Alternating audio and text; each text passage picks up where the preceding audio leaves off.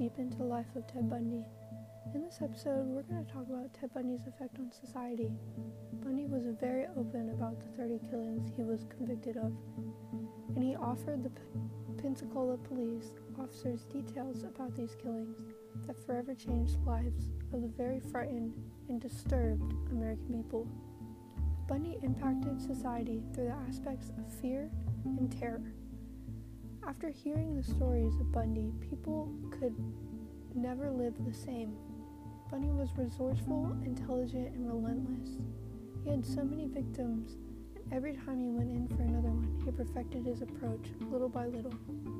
Bundy was known for his passion to target girls in college, whether it be in a dorm or a sorority house. While being on death row, Bundy offered many disturbing details about his murders to investigators. Viewers were flooded with facts that led to unrealistic insights. The media constantly attempts to explain and humanize serial killers' motives and actions, leaving the viewers with false perception of who they are. Ted Bundy, for example, has been characterized as an attractive, intelligent individual. Media's romanticizing of serial killers and other criminals led to misguided attraction and fascination towards criminals while overshadowing the affected victim stories.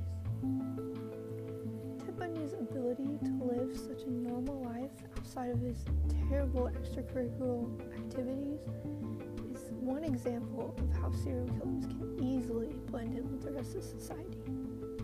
Bundy's ability to kill so many women while remaining unsuspected for such a long time led people to be intrigued by his story. While it is important to study the attempt and understand serial killers' motives and mindsets, some viewers believe portraying Ted Bundy as a handsome, charismatic, desirable man way to sort society's view of what they should see as an attractive man. He affected society in so many ways that it's crazy how people can think of him. He grew up in such a bad man and lost all of his chances of becoming more than that. He almost even got into law school, which sort of led to him thinking that he could carry on his case longer than he could.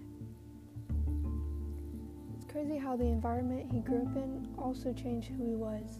From a child to death, he was always a bad man, and it led to him being terrible. It's all still a mystery. We don't know for a fact how many people he killed, but it could be in the triple digits. Thanks for listening to this podcast, Deep into the Life of Ted Bundy. I hope you learned a lot. I know I did.